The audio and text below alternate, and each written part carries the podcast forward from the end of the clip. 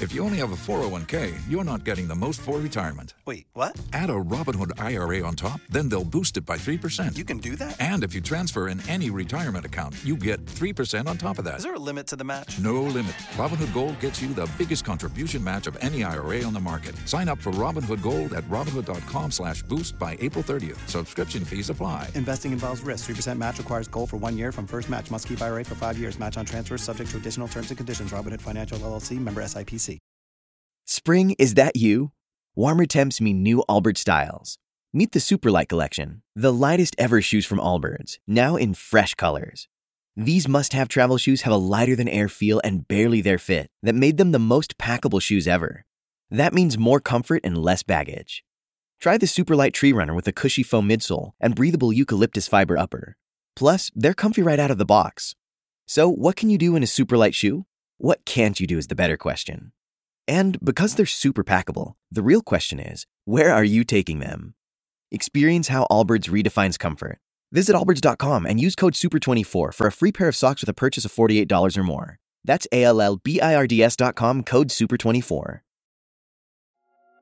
This is Whistleblowers Daily, a brand new bite sized show going out every weekday of the football season. Each episode will give you the football headlines and some concise opinion on each. I'm Mark Smith. These are your football headlines for Tuesday, the 23rd of August. Manchester United got their first win of the season last night with a 2 1 victory over rivals Liverpool. It was a busy evening at Old Trafford before a ball had even been kicked, with anti Glazer protests outside the ground, followed by the introduction of new signing Casemiro to the crowd before kick-off.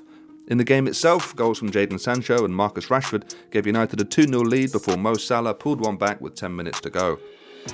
Jurgen Klopp says Liverpool have problems to solve after their loss at Old Trafford, but insists they still should have won.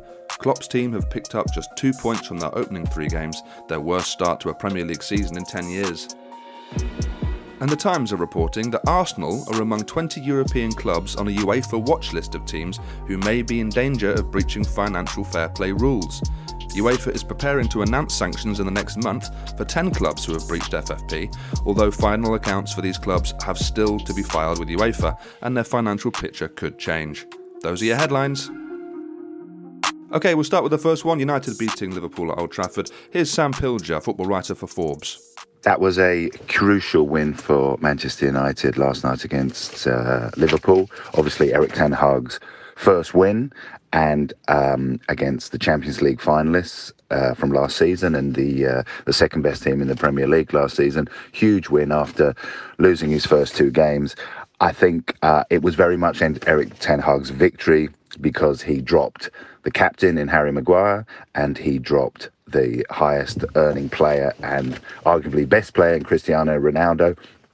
And United looked better for it. Sharper, fitter, more intense, more agile.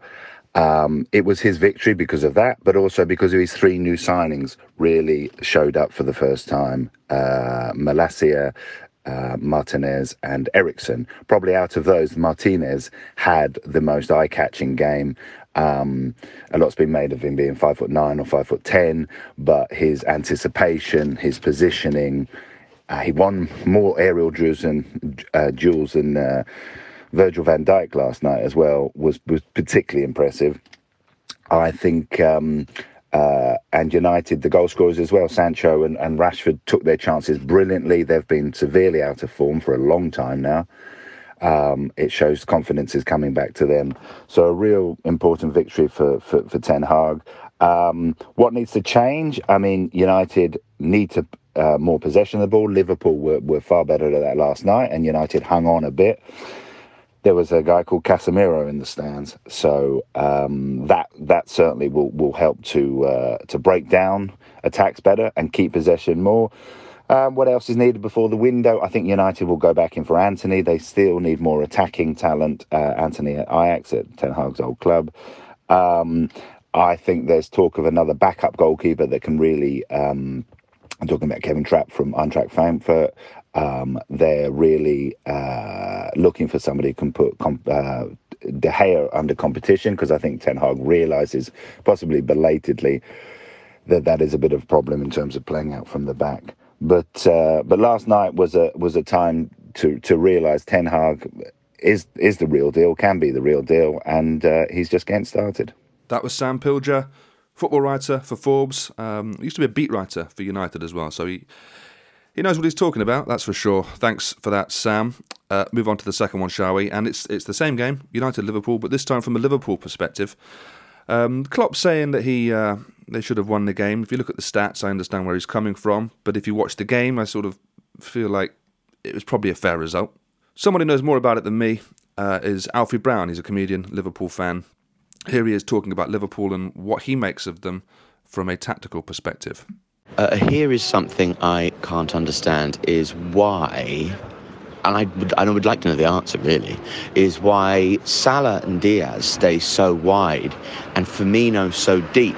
I understand that you know you you stretch the play like that. They don't play as inside forwards. If you have Nunez, then they can come in and switch with whoever, whoever the eight or the fullback. I just didn't understand why, if they're so wide and he's so di- what the, what's the where's the threat coming? I, uh, uh, and I said this to somebody who only watched the uh, the first half. Um, I don't. I mean, missing Keita, uh, missing Thiago, obviously more than Keita, uh, but somebody to do that job um, and uh, break lines in the midfield. And it's not really that far into the season. And I also think it's going to be an absolute mess of a season. And I expect us to excel and benefit greatly after the World Cup break because we don't have many players going, and I shan't be watching it because it's abysmal and shouldn't be happening Um, so that'll be a nice uh, bit of respite for us all. Uh, Klopp has seemed very tetchy in press conferences recently, or not very, but like a bit more so than usual, which is usually a sign that he's seeing something on the training field that he doesn't quite like, or that there is something that he can't quite work out. Uh, so uh, you know, it might be difficult for a little bit, and we might have to eat a few bad results, but ultimately you know, you'd trust it all to come good because, it, you know, it usually does. Teams have bad games, go through runs of bad form.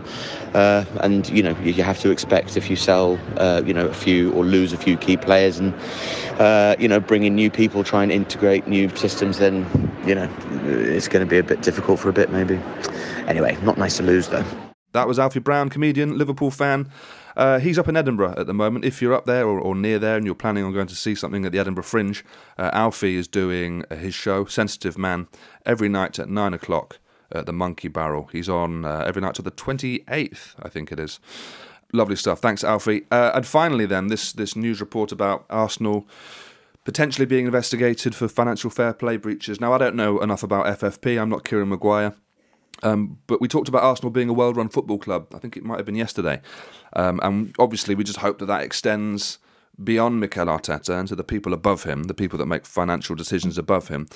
Um, you know, it's just at the moment it feels like it's it's a briefing from from UEFA just to keep teams on their toes, doesn't it? Because we've seen plenty of pretty dubious stuff with the likes of PSG, the likes of Man City. Um, which has sort of gone un- unpunished largely. So, you know, I'd be surprised if anything comes of it, but I don't know anything. You know, I've, I've got no idea.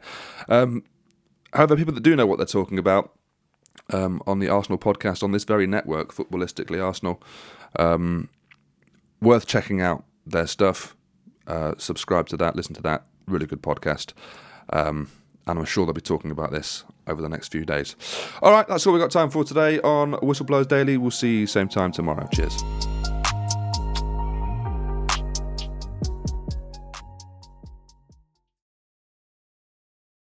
Sports Social Podcast Network.